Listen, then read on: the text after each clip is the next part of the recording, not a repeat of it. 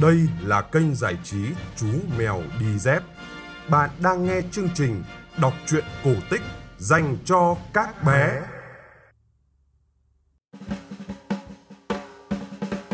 Xin chào các bạn nhỏ. Chú mèo từ rừng sâu đã quay trở lại với các bạn. Chú mèo đã phải đi đến tận xứ sở Ấn Độ xa xôi để mang về cho các bạn những câu chuyện thật là hay. Hôm nay, chúng ta sẽ cùng nghe câu chuyện Cô thỏ nâu và anh voi to xác. Một chuyện mà chú mèo vừa tìm được vội vàng đem về kể ngay cho các bạn cùng nghe. Nhưng trước tiên, chú mèo xin cảm ơn hai thính giả nhỏ là bạn Pony và một bạn thính giả tên là Nam Hùng hoặc Nam Hưng. Nhưng tin nhắn không có dấu nên chú mèo không nhận ra. Rất cảm ơn hai bạn và các phụ huynh đã donate để ủng hộ cho chú mèo tiếp tục trèo đèo lội suối đi tìm chuyện mới. Nếu muốn giúp đỡ cho chú mèo, các phụ huynh có thể donate vào tài khoản ngân hàng Tiên Phong Banh 000 1600 8001 chủ tài khoản Nguyễn Phong Anh. Và như thường lệ, danh sách các họa sĩ đã gửi tranh về cho chú mèo sẽ được công bố ở phần cuối của chương trình nhé. Còn bây giờ, câu chuyện cô thỏ nâu và anh voi to xác xin được phép bắt đầu.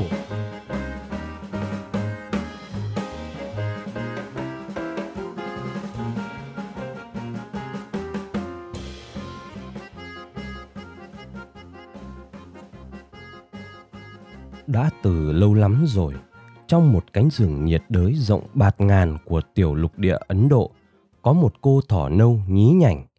Hang của cô nằm ngay bên cạnh một hồ nước lớn giữa rừng. Họ hàng của cô cũng ở xung quanh đó cả. Cuộc sống vui vẻ, êm đềm trôi đi. Cho đến một đêm trăng rằm, khi thỏ nâu đang nằm cuộn tròn say ngủ trong cái hang ấm áp của mình, thì mặt đất bỗng rung lên từng chập một bầy thú khổng lồ bước chân rầm rập đến bên hồ. Hoảng loạn, thỏ nâu vội chạy ra khỏi hang xem đó là loài nào. Trong nắng ban mai, hàng chục quả núi màu xám đang tụ tập bên hồ nước, tắm táp nô đùa với nhau. Thì ra đó là một bầy voi, trông có vẻ từ phương xa tới. Từ hôm đó, cứ hai ba hôm, bầy voi lại đến vùng hồ uống nước một lần vào lúc giữa đêm lần nào chúng cũng bước chân thình thịch, ra vẻ hùng hổ.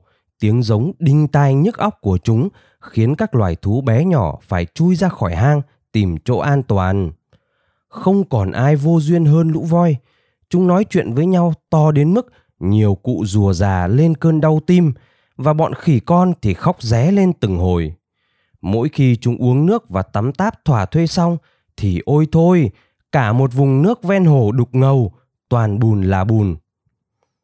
Mọi việc diễn ra được một tuần thì thỏ nâu cảm thấy không thể chịu nổi. Hôm ấy, một con voi đã ị ngay lên phía trên hang của cô. Ôi chào cái mùi phân của lũ voi, ăn nhiều xoài nó mới chua làm sao. Thỏ nâu vọt ra khỏi hang và gào lên. Đừng có làm vậy nữa. Nhưng chú voi đó đang mải vươn vòi, hái một cái lá chuối để chùi đít thế nên nó tảng lơ cô thỏ bé nhỏ đang nhảy loi choi sau mông mình. Toàn thân thỏ nâu run lên, nỗi tức giận khiến lông trên người nó xù lên như một quả bóng. Cô thỏ nâu cố gồng cái cổ họng nhỏ bé của mình và gào lên. Trời ơi, trời ơi, đồ bất lịch sự, sao anh có thể ác độc như vậy?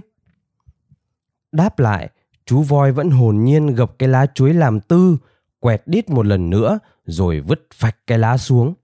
Mém tí nữa thì chiếc lá phủ lên người thỏ nâu. Thỏ nâu nhảy lên định cắn một cú thật đau vào cái mông vĩ đại của gã voi láo xược.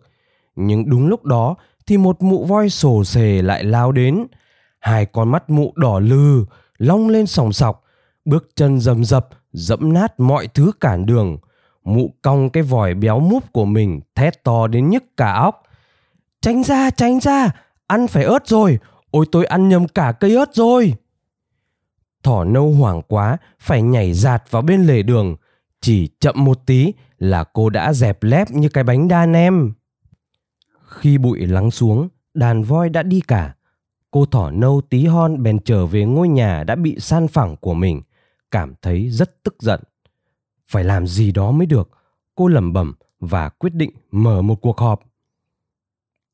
Khi tất cả thỏ rừng đã tập hợp đông đủ, cô tuyên bố Chúng ta phải dừng việc này lại.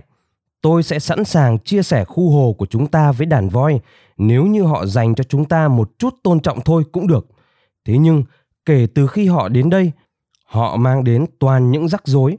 Họ đè bẹp những ngôi nhà của chúng ta, quét chúng ta ra khỏi đường và và một chú thỏ rừng nhỏ chêm vào và họ ị lung tung hết cả chính xác cô thỏ rừng tí hon gật đầu tán thành vậy thì chúng ta cần phải làm gì với việc này bây giờ ông thỏ rừng lớn tuổi nhất và khôn ngoan nhất của dòng họ cất giọng nói Ừm, um, chúng ta sẽ chẳng thể làm được gì cả. Chúng ta đã cố gắng nói lý với họ, nhưng họ không hề lắng nghe. Chúng ta lại quá nhỏ. Chúng ta có thể làm gì để chống lại những sinh vật khổng lồ như họ chứ? Cả đàn thỏ rừng đều im lặng, dường như tất cả đều đã từ bỏ việc tìm kiếm giải pháp cho việc này. Tất cả, trừ cô thỏ nâu tí hon đang xù lông lên như một quả bóng. Đêm hôm đó, cô thỏ nâu tí hon ngồi bên bờ hồ, lắng nghe những tiếng giống vang của đàn voi từ xa vọng lại và ngẫm nghĩ. Có thứ gì to lớn hơn một con voi không nhỉ? Cô tự hỏi chính mình nhưng lại chẳng nghĩ ra được gì cả. Thế rồi, đôi mắt cô lướt qua hình ảnh phản chiếu của vầng trăng in trên mặt nước. Chỉ cần như vậy, cô đã nảy ra một ý tưởng. Ngay tối ngày hôm sau, cô thỏ nâu tí hon quay lại hồ. Cô cứ đợi, đợi mãi cho đến khi mặt đất bắt đầu rung chuyển và bao trùm cả bầu không khí là âm thanh của những tiếng bước chân rầm rập. Dẫn đầu cả đàn voi là một chú voi trông đặc biệt to lớn. Cô thỏ nâu tí hon nghĩ, hmm, có thể đó là thủ lĩnh của bọn họ. Cô bèn đứng dậy, đi về phía chú voi đầu đàn. Cô kêu lớn, này anh bạn! Thế nhưng dường như chú ta chẳng hề để ý đến cô. Cô thỏ rừng tí hon không hề bỏ cuộc. Cô lại kêu lên lần nữa, này! Lần này cô nhảy đến trước mặt chú voi. Tôi ở ngay đây, mau nhìn xuống, đồ quái vật khổng lồ nha anh. Cuối cùng thì voi cũng đã chú ý đến cô. Chuyện gì thế? Chú ta hỏi, nhìn xuống cô thỏ rừng.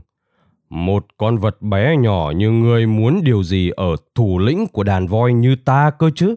Và điều quan trọng là sao ta lại phải quan tâm đến ngươi? Cô thỏ nâu tí hon bắt đầu nói. Ồ, cũng chẳng có gì đâu. Tôi đến đây chẳng qua là để truyền đạt lời cảnh báo từ một người chẳng những vĩ đại mà còn mạnh mẽ hơn cả ông cũng như bầy đàn của ông nhiều. Nhưng nếu như ông không muốn nghe thì... Voi đầu đàn giống lên. Mạnh hơn cả ta. Nó cảm thấy bị xúc phạm vì những lời táo bạo mà cô thỏ nâu đã nói. Ngươi không thấy cái vòi mạnh mẽ của ta ư? Những cái ngà sắc nhọn của ta nữa. Chú ta vung vẩy cái vòi sang hai bên và cúi đầu xuống thật thấp để khoe ra những cái ngà trắng sáng lấp lánh của mình. Chắc chắn là ngươi đã sai lầm rồi. Cô thỏ rừng tí hon chỉ mỉm cười. Cái vòi của ông có thể rất mạnh mẽ và những chiếc ngà của ông có thể sắc bén thật đấy. Thế nhưng chúng chẳng là gì so với chúa tể mặt trăng vĩ đại đâu. Voi đầu đàn trông có vẻ bối rối. Chú ta dừng lại một chút để dùng cái vòi gãi đầu. Sau một lát, chú ta hỏi. Chúa tể mặt trăng ngư?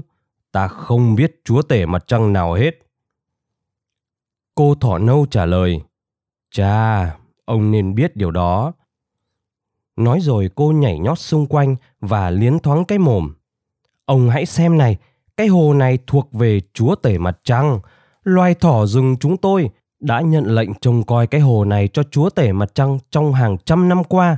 Thế nhưng bây giờ, bầy voi các ông đã đến đây, mang theo những bước chân nặng trịch, đã làm cho cuộc sống của chúng tôi trở nên rất khó khăn.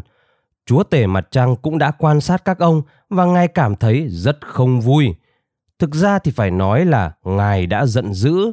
Chính vì vậy mà tôi có mặt ở đây để cảnh báo cho ông trước khi quá muộn.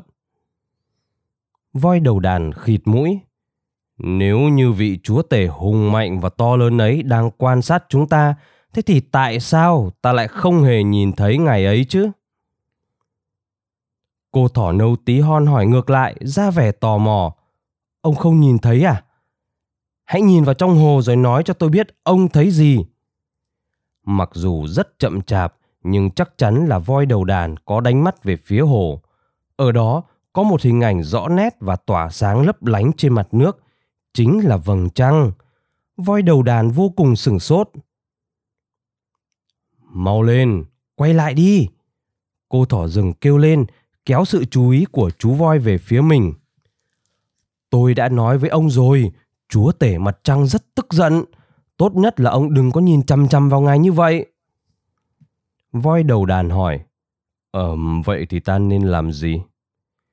Trước đây, chú ta chưa từng gặp thứ gì trông như vị chúa tể mặt trăng ấy cả. Cho đến tận bây giờ, chú ta vẫn là con vật to lớn nhất, mạnh mẽ nhất so với những con vật xung quanh. Cô thỏ rừng ra chiều ngẫm nghĩ. Nếu như ông chịu cúi đầu và tạ lỗi với ngài ấy, thì có thể ngài ấy sẽ tha lỗi cho ông đấy. Voi đầu đàn cười lớn. Cúi đầu ư? Chú ta trồm lên, đứng trên hai chân sau, mở rộng đôi tai và giống lên vang vọng cả bầu trời, thể hiện sức mạnh và kích thước cơ thể của mình. Sau đó, chú ta hạ đánh rầm hai chân trước xuống, đứng bằng cả bốn chân. Sức mạnh từ cú hạ cánh của chú ta lên nền đất suýt chút nữa đã làm cho cô thỏ nâu tí hon bắn vào trong hồ. Ta không cúi đầu, chú ta tuyên bố đầy ngạo nghễ. Cô thỏ rừng tự vực mình dậy và thở hổn hển. Ôi không, nhìn xem ông đã làm gì đi. Cô chỉ vào trong hồ.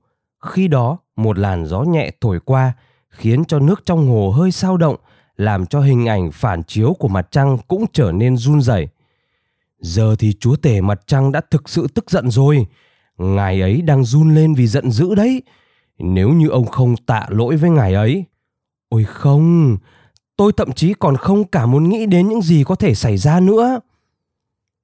Voi đầu đàn lùi lại một bước, mặt chú ta tái nhợt, đôi mắt đảo quanh như thể đang cảnh giác cao độ trước một mối đe dọa khủng khiếp nào vậy. Ta, ta chỉ cần phải cúi đầu thôi đúng không? Cô thỏ nâu nói, và phải xin lỗi nữa. Sau một chút do dự, voi đầu đàn tiến lên phía trước một bước và nhanh chóng cúi đầu, dù chỉ là một chốc rất nhanh, trước hình ảnh phản chiếu của mặt trăng. Cô thỏ rừng tí hon có thể nghe được tiếng nói cực nhỏ của chú ta lý nhí trong vòi. Tôi xin lỗi. Ngay sau đó, gió lại thổi mạnh hơn, khiến cho hình ảnh phản chiếu của mặt trăng sao động mạnh hơn nữa. Ôi không! Cô thỏ rừng kêu lên lắc đầu. Như vậy không được. Chúa tể mặt trăng càng tức giận hơn rồi. Nếu như ông đã tạ lỗi với ngài ấy, ông cần phải làm cho xứng đáng. Ông cần phải hiểu điều đó. Lúc này, voi đầu đàn trông đã có vẻ vô cùng kinh hãi. Chẳng cần do dự, chú ta cúi đầu thật thấp trước hình ảnh phản chiếu của mặt trăng và nói Cầu xin ngài, chúa thể mặt trăng, xin hãy tha cho tôi và bầy đàn của tôi. Chúng tôi xin lỗi vì tất cả những việc chúng tôi đã làm và chúng tôi hứa sẽ không bao giờ làm phiền ngài nữa. Nhưng gió vẫn không ngừng thổi và hình ảnh phản chiếu của mặt trăng trên mặt nước càng rung lên dữ dội. Cô thỏ nâu tí hon lại lắc đầu. Đã quá muộn rồi. Vừa nói, cô quay lưng lại với voi đầu đàn. Hây, tốt hơn là tôi nên đi thôi tôi không muốn ở lại đây để chứng kiến cảnh chúa tể mặt trăng làm với các ông đâu. Nói rồi, cô thỏ bắt đầu nhảy đi. Voi đầu đàn cầu xin. Không, đừng mà, làm ơn quay lại đi. Ngươi phải làm gì đó đi chứ. Hãy nói với ngài ấy là ta không hề có ý mạo phạm ngài ấy. Hãy nói với ngài ấy là ta rất xin lỗi. Ta sẽ làm bất cứ điều gì ngài ấy muốn. Thỏ nâu cố che giấu nụ cười. Cô nhảy đến gần cái hồ, cúi đầu về phía hình ảnh phản chiếu của mặt trăng. Sau đó, cô hắng giọng, cất tiếng lanh lảnh. Thưa chúa tể mặt trăng, xin người bớt giận với những ông bạn voi đây. Họ đã xin lỗi vì gây ra cho chúng ta những phiền phức như vậy và họ đã hứa rằng họ sẽ rời khỏi khu hồ, không bao giờ quay lại nữa. Đúng lúc đó, gió ngừng thổi, mặt nước trở nên tĩnh lặng và hình ảnh phản chiếu của mặt trăng cũng ngừng rung. Voi đầu đàn thì thầm trong sợ hãi. Wow, người đã làm được, người đã khiến chúa tể mặt trăng bình tĩnh lại. Cảm ơn người nhiều lắm, thỏ nâu tí hon à. Voi đầu đàn cảm thấy nhẹ nhõm cả người, chú ta gần như đã giống lên vì vui mừng. Cô thỏ nâu liền nói, Hmm, không có gì, nhưng cũng đừng quên lời hứa của ông đấy. Tốt nhất là ông nên đi ngay đi, nhanh lên và nhớ là phải nhẹ nhàng. Đừng để chúa tể mặt trăng lại giận dữ nữa đấy. Voi đầu đàn gật đầu, sau đó cúi thấp người xuống, trước tiên là với cô thỏ rừng, sau đó là với hình ảnh phản chiếu của mặt trăng, rồi chú ta nhẹ nhàng đi về phía đàn voi của mình, nói với chúng đã đến lúc chúng phải đi rồi. Sáng hôm sau, đàn thỏ rừng đã được thức dậy trong bầu không khí tĩnh lặng, không có những tiếng bước chân ủi nguịch, không có những tiếng giống ầm ầm và chẳng có một cái bàn chân y ạch nào làm vỡ trần nhà của chúng cả. Chúng thắc mắc hỏi, chuyện gì thế nhỉ? Đàn voi đi đâu rồi? Nhưng chúng đành phải chờ đợi để biết được đáp án thôi, vì hiện tại không thấy cô thỏ nâu đâu cả. Đó quả là một đêm dài và cô thỏ nâu vẫn đang cuộn mình trong ngôi nhà nhỏ xíu của mình, nằm mơ về vị chúa tể mặt trăng mà mỉm cười thích thú.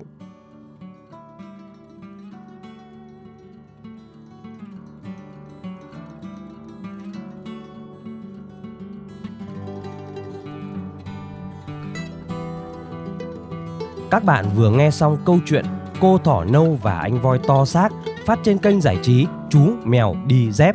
Để giúp đỡ cho chú mèo, các phụ huynh có thể donate vào tài khoản ngân hàng Tiên Phong Banh 000 1600 8001 Chủ tài khoản Nguyễn Phong Anh Còn bây giờ là danh sách các họa sĩ nhí đã gửi tranh về cho chú mèo. Đầu tiên là họa sĩ Lâm Hạ Minh với tác phẩm minh họa truyện Củ cải khổng lồ và chuyện Sự tích con chim ác. Tiếp theo là họa sĩ Lê Mai Anh với tác phẩm minh họa truyện Quả bí đỏ thần kỳ. Bạn Mai Chi với tác phẩm minh họa cho chuyện Cô vợ lười và chuyện Chàng cơ ho và nàng nai tơ lúy. Bộ đôi chị em Cún và Cun thì minh họa cho chuyện Chim họa mi. Và cuối cùng là bạn Duy Anh với tác phẩm minh họa Sự tích dưa hấu. Các tác phẩm của các bạn sẽ được chú mèo lần lượt giới thiệu lên fanpage nhé. Mong các bạn thính giả kiên nhẫn vì càng gần đến cuối năm thì chú mèo lại càng bận rộn đi kiếm cá ăn Tết, thế nên không thể ra chuyện đều đặn được. Rất mong các bạn thính giả thông cảm và xin hẹn gặp các bạn trong chương trình lần sau.